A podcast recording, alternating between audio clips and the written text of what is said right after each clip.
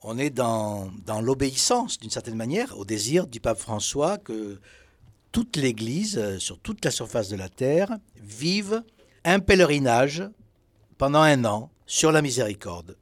Miséricordieux comme le Père. Et en Gironde, comme dans toutes les églises d'ailleurs du monde, c'est le 13 décembre que la porte sainte, la porte de la miséricorde, va être ouverte à la cathédrale Saint-André de Bordeaux. Et donc effectivement, ça va donner lieu à une célébration qui ne sera pas d'ailleurs une célébration eucharistique, mais qui sera une célébration de la parole, l'ouverture de la porte qui se fera en deux parties, euh, pour être bref, euh, une première partie où on passera la porte de l'extérieur vers l'intérieur.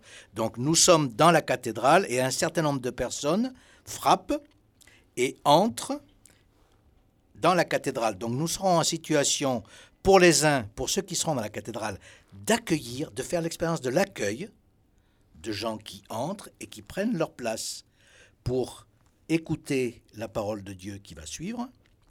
Et puis la deuxième partie, donc ça sera plutôt vers la fin de la célébration, nous passerons tous ensemble avec l'évêque de l'intérieur vers l'extérieur.